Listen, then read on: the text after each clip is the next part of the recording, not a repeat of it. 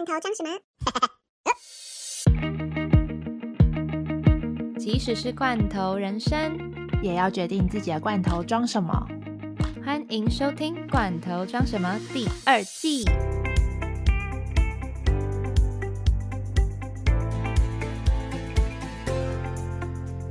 欢迎收听《罐头装什么》第二十八集，我是 Sunny，我是 Dara。我们还是来 Q 一下台湾疫情。台湾疫情这几天确实蛮严重的，这个是真的很 dramatic 的爆发，我真的非常之傻眼。Sunny 应该有傻眼吧？哎，我也很震惊啊！我以为，而且这个时间点真的选的蛮好的。什么意思？叫选时间选的蛮好的？就大家以后就知道了。我们先暂时保密一下，可能之后观众就会知道有一些计划。对，有一些特别计划。总之呢，嗯，礼拜上个礼拜开始就有一点点小苗头，就是因为其其实通常台湾，嗯呃，一直以来就是疫情爆发到现在一年多，其实真的蛮已经很久了，我觉得。对啊，一年半了，每天。对，就是尤其是最近，尤其是这半年以上，就是台湾一直都守的很好嘛，所以每天的确诊人数大概顶多五个就已经算是很多了。但是前几天开始爆发七个的时候，大家都已经很紧张。就是你反观国外，就是可能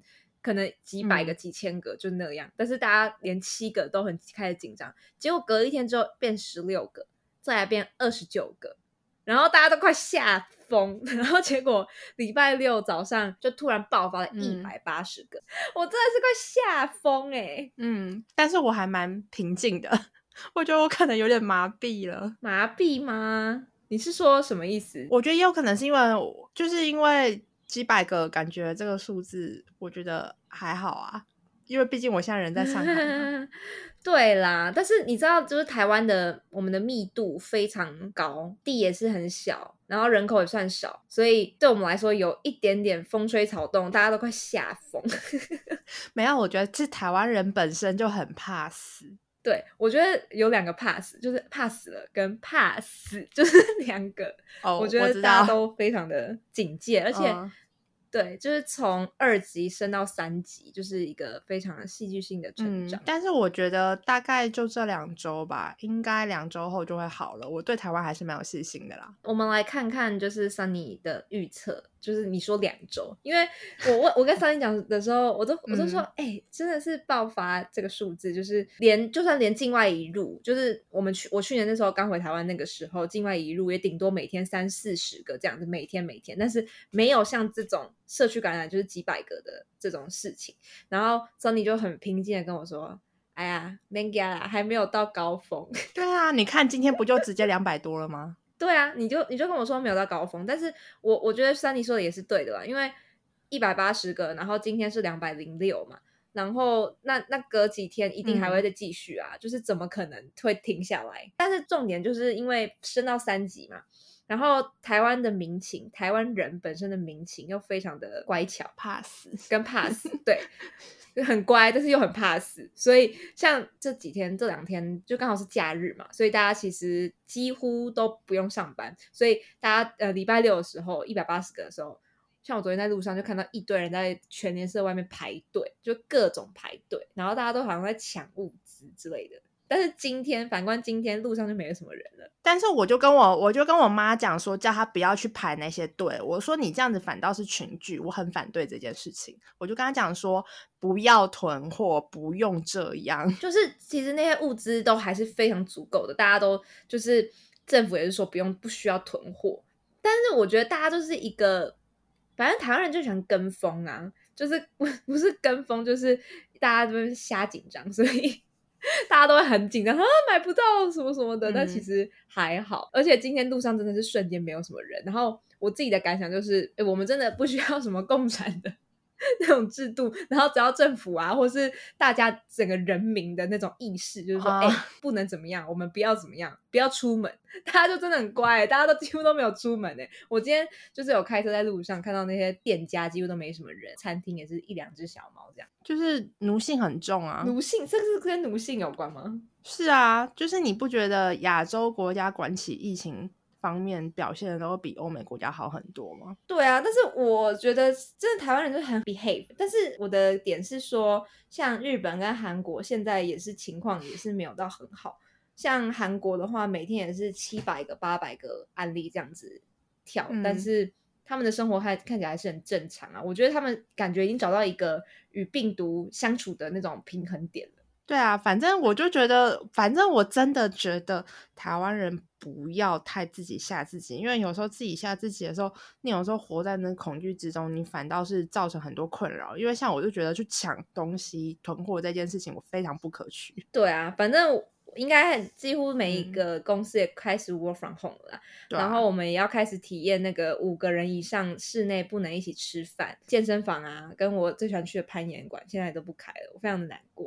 好 sad，so sad，我真的没有想到台湾有一天会变成这样。但是本来就很正常啊，因为你世界都没有免除的情况之下，你不可能独善其身啊。好的，因为 Dara 闲聊太长了，然后我简单的先澄清一件事情，关于就是前两集就是桑尼这边麦克风有点出状况，那后来我们讨论出结果之后，发现应该不是麦克风出状况，是我的网络出状况了，所以有点情况。那我们这周稍微就是调整一下，那如果还是有点音质上面问题的话，再请观众跟我们反映。那我们闲聊就到这边。好的，那我们今天要聊什么呢？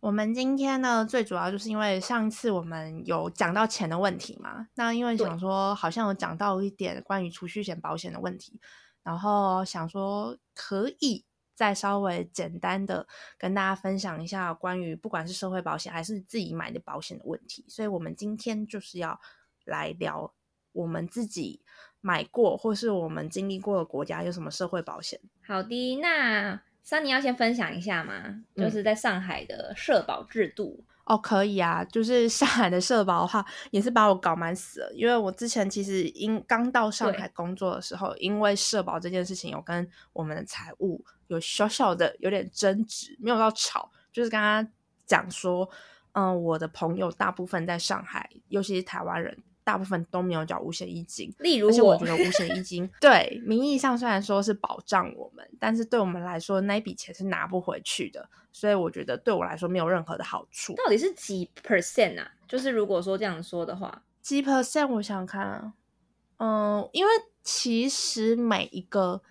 每一个人，他们看你的工资拿的是多少，你可能会有不同的那个比例。那我记得我自己算下来的话，我只记得养老跟医疗大概是占十趴，光是养老跟医疗就占十趴了。但他们有五个保险，嗯五险一金，还有一个住房公积金。嗯，所以我因为他们五险的话是养老、医疗、失业、工伤、生育，那其实医疗的话就比较像是我们在我们在台湾缴的那种健保，然后养老对、养老、失业、工伤、生育这种就比较像是我们在台湾统称的劳劳保嘛。那嗯就是他们这边的话，因为趴数蛮高的，所以其实对于我们在谈工资的时候，如果他们要求要帮你缴五险一金的话，其实第一个对于你自己本身个人来讲的话，你要扣掉蛮多工资的部分。那其实对单位来讲，要聘用你这个人，他们是要把成本算成就是跟你谈的那个工资的大概一点五倍。哦，是这样子哦。那你之前跟他吵架的时候有什么回收获吗？哦，我那时候就跟他们讲说，就是为什么一定要帮我找，因为本身台湾人不并不是强制要保，但是他们就说，因嗯。为嗯因为我们单位比较特殊嘛，上面就司法局，所以他们就说不可以，他们会被盯上，而且就是，但是我觉得嗯。你们，而且我觉得也是对你们公司来说也是很特别的 case，因为你也毕竟是第一个，也是唯一一个台湾人，这是他们第一次办吧？对啊，所以他们就是很就是战战兢兢这样，而且最后他们办完还要跟我吐槽说什么帮台湾人嗯对很麻烦，帮台湾人办社保太麻烦了什么的。然后最因为最近我因为工作转换问题，他们要帮我办退保也很麻烦。就是各种就是，那你怎么办？是要一定要透过公司吗？还是怎么样？没怎么办啊？就是他们这边的话，就是基本上你要透过公司没有错，但是他们还会要求你个人一定要到现场。所以像我如果要办退保的话，我就还要就是那个最后一天离职那一天的时候，五月三十一号左右要过去跟我们财务去跑一趟，就很像跑 RPG 游戏一样，要跟着他们去嗯那个社保局啊哪里啊，全部都跑过一遍那个流程，而且他们都说就是。如果换成其他他们这边的人的话，他们直接财务帮他们跑就好了。我不行，我一定要个本人到现场。所以就是不是就去一个地方，就是可能那个窗口就可以完成了，可能是一个一整栋大楼这种感觉吗？这个我不清楚，因为我还没去跑嘛。但是最主要是我、嗯我们 财务跟我们讲说，至少跑两个地方。好麻烦的感觉哦。对啊，很麻烦，而且我不知道你有没有领到过社保卡，你没有缴社保，你可能就没有领到过。没有，没有对不对？因为我问了我其他有缴社保的台湾朋友，他们也都说没有领到过社保卡。然后我就觉得很好奇，因为照理来说，他们这边的社保卡是比较像是我们的健保卡嘛，就是你如果要去医院看病什么，你要有社保卡。但是我问了嗯我其他有缴医保的台湾朋友，他们说没有，他们没有拿到过社保卡。我问了我们财务，财务他们也不知道台湾人社保卡要去哪里领，叫我自己去问社保局。但我问了社保局，然后社保局的人好像也一头雾水，所以我一直到现在都还不知道台湾人到底有没有社保卡、欸哎，那如果是不是因为刚好刚好就是也没有人去看医生，所以就不会有很大的 issue？如果说你真的要去有医疗的，没有没有，应应该说应该说还是有，就是他们这边有分，就是你有社保卡，代表你有缴社保账户，那你就可以报销你的医保。那台湾人的话，你没有社保卡，你还是可以看医生，哦，还是可以看医生，那会比较贵吗？不是比较贵的问题，是他们缴的是一样的钱，就是只是说你如果有社保账户的话，你可以之哦后去领，就是实支实退这种。了解了解，实支实退，原来是这样。那那个住房公积金呢？住房公积金吗？住房公积金比较特别。住房公积金的话，它是不像就是前面的五个保险，它是分成个人的账户跟单位缴纳的账户，它是都是同一个账户，叫公积金账户。那管的人也不是社保局，是公积金中心。那这个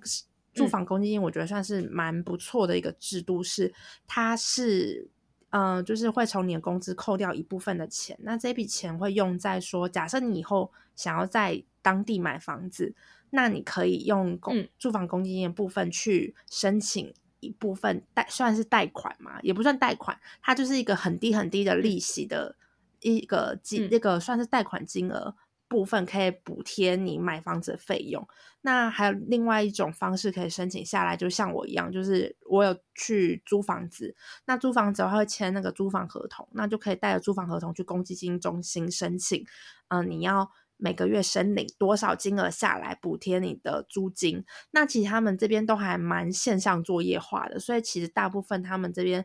光不管是申请贷款补助还是申请。那个租金补助大部分都是有线上的那个小程序，或是公众账公那个叫什么公众号号，对公众号直接可以申请，但是要注意的一点是，台湾人还是不能线上申请。哎、就是各种麻烦哎、就是我每次要去办这些有的没有的时候，我一定都要请大概两个小时早上假，然后提前去公积金中心拿号，然后像是就是邮局排队一样，然后去他们的那种柜面，然后去帮他们做这些手续。然后，而且最搞笑的是，我之前曾经被问被那个公积金账户的那个算柜员嘛，他们问了一个很搞笑的问题，他们就说，嗯，哈，你要办嗯租金的补助吗？那你为什么不要直接小程序还有公众号直接关注我们，直接申请网上就好了呢？然后我就点点点，我说他不给我登录，因为他们那个嗯要登录一个账户，是不是都要有他们的身份证码之类的那种感觉，对不对？对实名制登录，然后还要打他们的身份证字号什么的，他们根本就不给台胞证的打上去。所以真的还是很不 friendly 的感觉。对啊，但至少这个是可以拿到钱的，不像你说前面的部分，因为你必须得保五险一金，所以前面的部分啊、呃就像就像是扣税一样拿，就是拿不回来。但至少你那个住房公积金再麻烦，还是可以拿得回来啦。对啊，所以我觉得住房公积金这一点算是对外籍的比较友善的部分。如果像是现在如果要退保的话，我能领回的只有养老保险跟医疗保险，而且是个人缴纳部分，也就是说公司帮你缴纳那部分全部都充公。因为我之前我我有先问我们财务说，那如果假设我申请退保销户的话，我领回就是这一小部分的钱，那剩下的钱呢？他们说全部都充公啊。是不是很正常？对他们来说，就是他们就觉得对啊，对对对，他们就说转成统筹基金。我说统筹基金是什么？就是给上海市政府，就是统筹基金，就是你知道讲讲好听一点而已。就是感觉制度不一样，感觉就真的完全不一样。我都完全没有就是需要思考这些东西。我一之前一开始就一开始去上海的时候，就有听说过要有五险一金这个问题。然后，但嗯是我之前就是在谈薪水啊，跟谈这个工作的时候，他就说哦，我是不用缴，我是不用缴五险一金的，意思就是说我不用缴税。对啊，确实不强制啊。差很多，因为我有知道我的同事的薪资，然后就是因为他是本地人嘛，所以他需要缴税，然后就跟我差了大概一两千人民币每一个月。对啊，就是确实差蛮多的哦。但是就是关于就是海外就医这部分啊，我之前有问过关于就是在台湾，因为台湾的健保其实可以申请海外就医紧急就医的补贴给付，你知道这件事情吗？哎，这个我没有，我没有注意，我一直以为要自己买保险。没有没有没有没有没有，其实台湾的健保是可以保这部分的，就只要你没有中断过健保，所以其实我在台湾还是一直以来有保劳保跟健保，只是劳保跟健保部分的话，我劳保是跟工会，那就是以最低入保额跟着。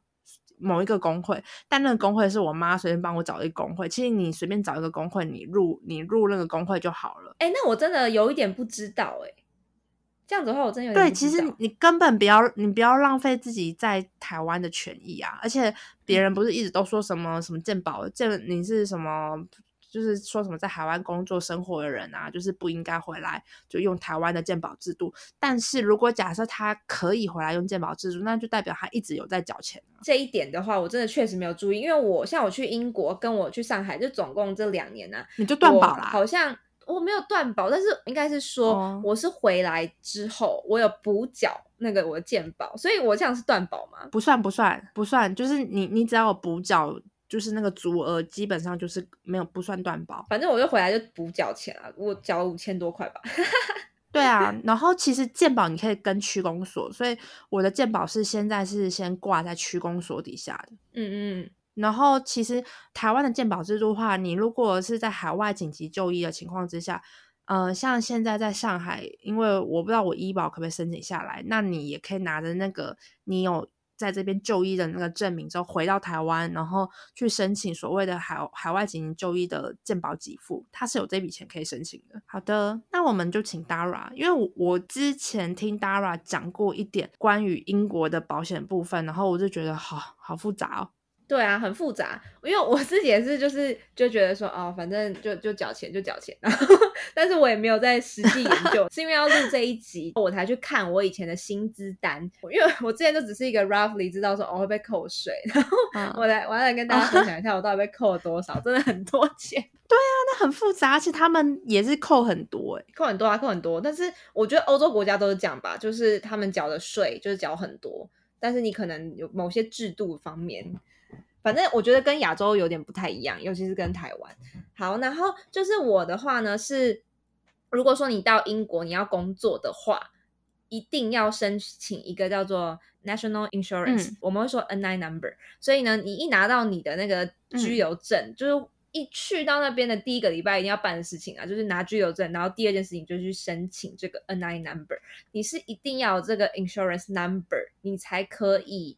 呃，应该不是说你才可以工作，应该说你才可以合法拿到工资。是因为你可以先去工作，但是如果说嗯他之后要给你薪水的话，一定要有这个码，然后他才可以。然后那有这个码的话呢，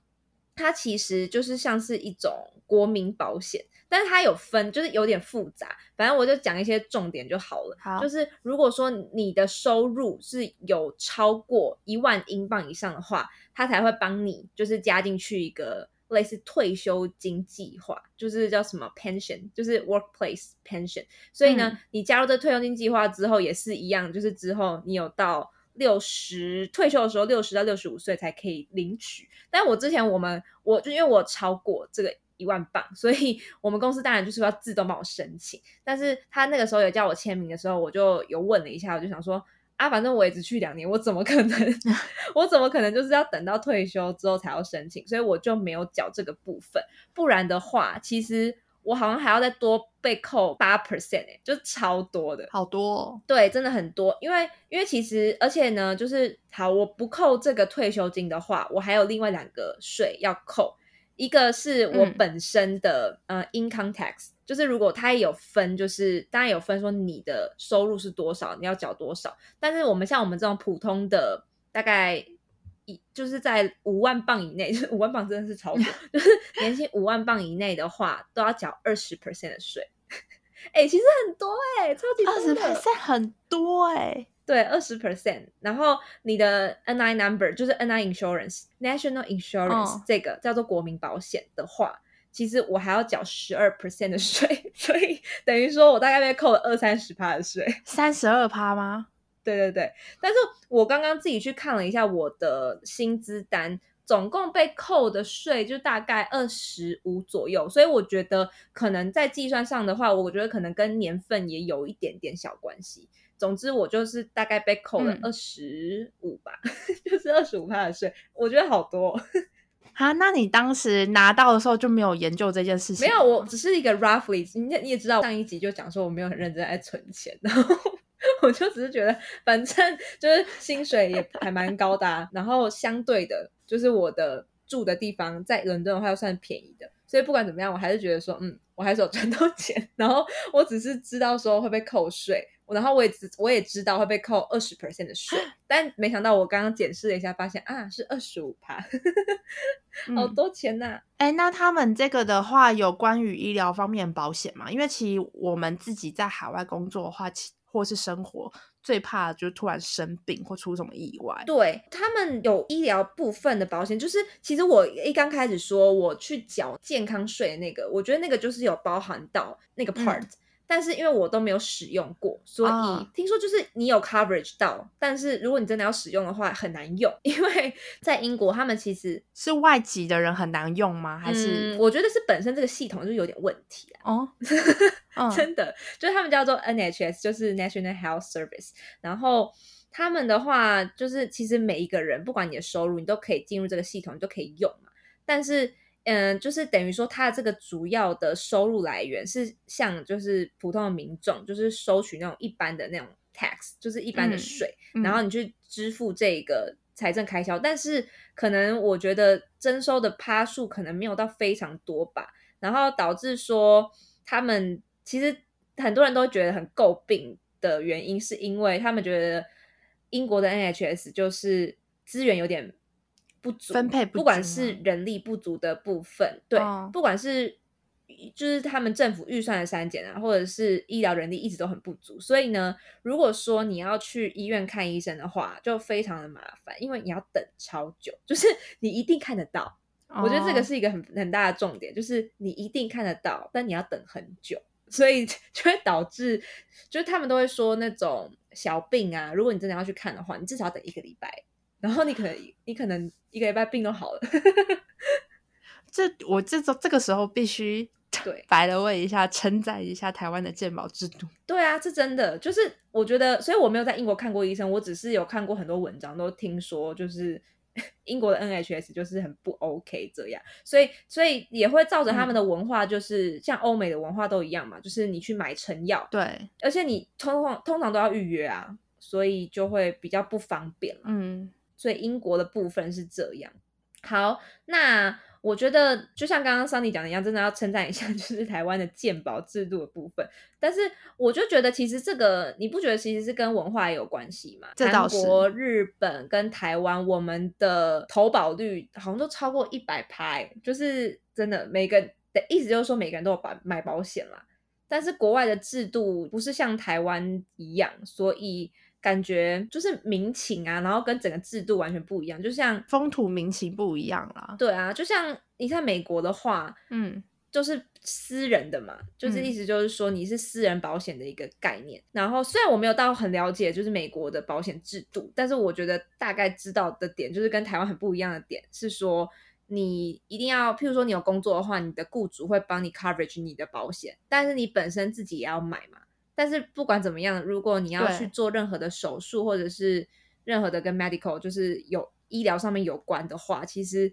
那个费用是金额是蛮庞大的。所以有人也是就开玩笑说，哦，生一次病你可能就破产 之类的。对啊，这倒是啊。有的人为了治疗自己生病的那个费用花费，就可以耗掉他所有家产。对啊，就像就是一样，就是没办法，我觉得是跟文化跟保险的方式，因为毕竟台湾啊跟韩国啊，我们都是社会保险嘛，在美国的话就是私人的，就是而且那个光是那个费用本来就也差很大，真的超级不一样的。好。那我要来分享一下，就是我们刚刚说到海外工作保险，然后我们是分享我们在上海跟在英国的嘛。那要分享一个大家应该也会蛮好奇的点，就是，诶，如果不管是你是要去出国留学，或者是工作，嗯，甚至旅行好了，就是大家会觉得说，要就是在海外要保什么样的保险会比较好？因为有些东西是你去旅游，你也是要在台湾先保好嘛，不会像我们。因为有工作的问题，可能当地也会帮我们 cover 一些，所以呢，我在这边跟大家推荐一下，嗯，就是我觉得意外险是一定一定一定要保的，就像是意外险一定要对。桑尼来说一下，为什么你想你觉得意外险你想要加保，然后现在不能保？你有遇到什么意外吗？好像也没有，也没有啦，只是因为我我的家人，我家人就是他就是可能状况比较多，然后就。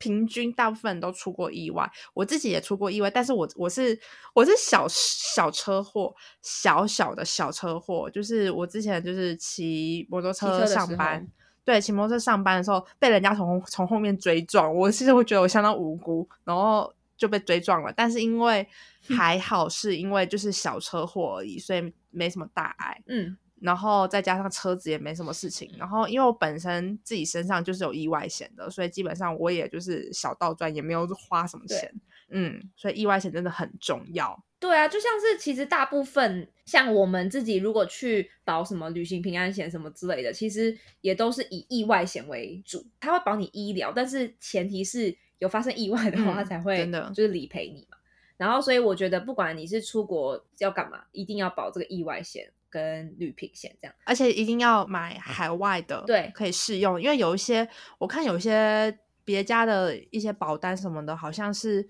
什么只规定你在境内，所以就要看清楚啊。有些人就是会被骗。对，没错，就是你要看清楚是是不是只保境内。就像其实很多旅平险，他们也会写说，我是这个东西是保在台湾境内的，还是我可以就是在国外可以试用的。那通常国外可以适用的话，他们其实有一点点像是多增一个啦，就是那种海外的增额保险啊，或者是什么海外突发的状况的那种住院或是门诊的那种医疗险之类的。那这个部分是比较像是旅行比较短期的，所以对短期、长期其实都要保意外险了。但是如果说，其实现在有很多那种保险是就是保你去整个游学的一年呐，或者是。整个打工度假、工作、打工度假，对打工度假这种一年的这种保险，所以通常的话，这种保险的话都会以一年啊，或是两年就来签约，然后他们通常都会那种什么包套组啊，所以我觉得它跟我刚刚讲的那意外险有点不太一样的，就是更多保障的点，其实它也会更着重在于你可能在海外发生什么事情的疾病的时候，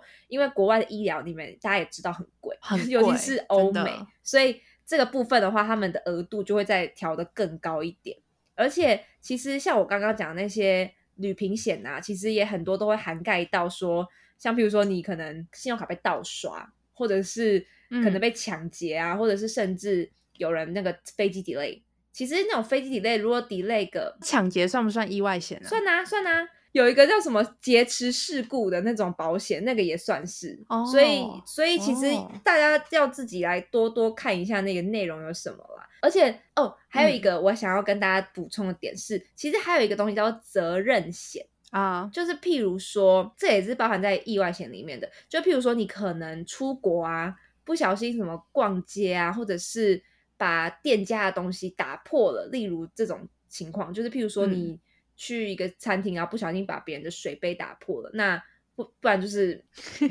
如果很衰小，如果去那么不可能去美术馆，美术馆的话太太夸张了，就是美术馆把别人东西弄坏的话，真的太恐怖。但是反正 anyway 就是类似这种，是你自己的责任造成别人的损失的时候，那些店家不是会跟你求偿吗？这种时候大家以为都都都要自己掏腰包出来赔钱，其实没有，其实你要自己去看看，哎，说不定你的意外险里面就包含到这一点。对哦，因为我后来发现，就是意外险大部分都是要你自己提供证明去申请。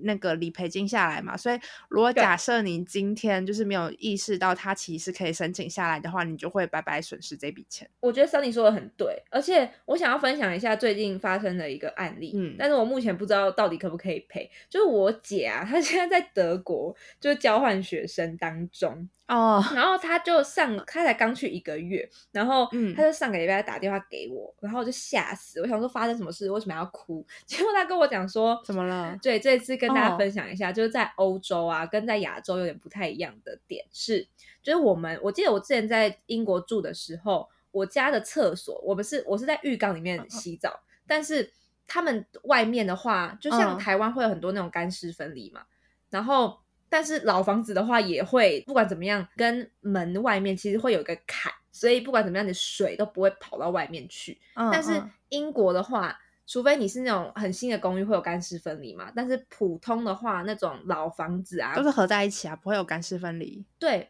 不会有干湿分离。就算没有干湿分离的话，它的那个整个都是平面的，所以不管怎么样，如果你水开太大的话，一定会漏到外面去，这是一定会的。哦，跟上海一样啊，上海一些老房子也会这样。好吧，我我家，嗯，上海一些老房子也会。对，所以其实是看那个你的住的地方是怎么样嘛。好，反正 anyway，然后我姐呢，可能就是每个礼拜就想要去洗一下她那个厕所，结果呢，她就就是水啊，像我们一样，就是拿点蓬头，不是就是开始洗厕所嘛。然后他可能没有意识到说那个水就是跑到外面去了，然后那个水跑到外面去就算了，跑到外面去之后，他就发现哦，跑到外面去，他就快点拖地嘛。嗯。拖地完之后，因为他住的是二楼，结果呢，他居然造成一楼停电哎，超瞎的吧？他就整个造成一楼停电，天哪！对，然后反正上礼拜他跟我说这件事情的时候，我就有点，我就有点傻眼。但我想说，应该没事吧？因为呢，隔了一个礼拜。之后呢，他就说射箭就是跟他求偿两百五十欧，要他赔偿，对，要他赔 偿，说什么你造成什么楼下什么什么 blah blah blah 之类的，然后他就觉得说是不是他有吵就有糖吃，因为他就会觉得说，又说不定不是他一个人的问题造成楼下停电，但是好就算是他的问题的话，他就问我说，哎，这保险有没有就是赔这样，然后我就去帮他查，只是其实。我要我要跟大家说的重点是说，有发生到这种因为你的责任要理赔的时候，你都还是要就是举证啦。就像刚刚桑尼讲的一样，其实都是讲你要自己拍照。所以，但他当下当然就是把那个水拖干啦。所以，他到底之后可不可以理赔？因为两百五十欧虽然感觉上没有到超级多钱，但是不管怎么样还是一笔钱。就是，所以我是觉得有一点衰啦。对。哎，就要跟大家分享一下这个很特别的事情。好，那反正我们今天分享这么多，最主要就是希望大家就是在。决定要到海外，不管是工作、留学、生活之前，都还是要好好先了解一下当地的社会保险的情况，你才会大概知道自己会要承受多少损失，或是有多少福利可以领。然后还有就是，不管你要去哪一个国家，我们都还是强烈建议自己身上要买一点保险，尤其是意外险。对，真的，因为你完全不知道说你会在。海外发生什么样子的事情？其实本来买保险就是用小钱去换大的保障嘛，有时候是买心安的啦。但是不管怎么样，我觉得还是很重要，所以大家都是要多多注意，因为大部分人很多人也都不会去看细项有什么，就觉得哦，我有买，我都有赔，所以这都是要大家自己注意的。好。那我们今天这集就到这边。如果喜欢我们的节目内容的话，不要忘了帮我们留言评分五颗星，并且继续关注接下来的节目。或是有什么建议，也欢迎到我们的 IG 画下底线 In Your Can 私讯告诉我们。那我们就下集见喽，拜拜，拜拜。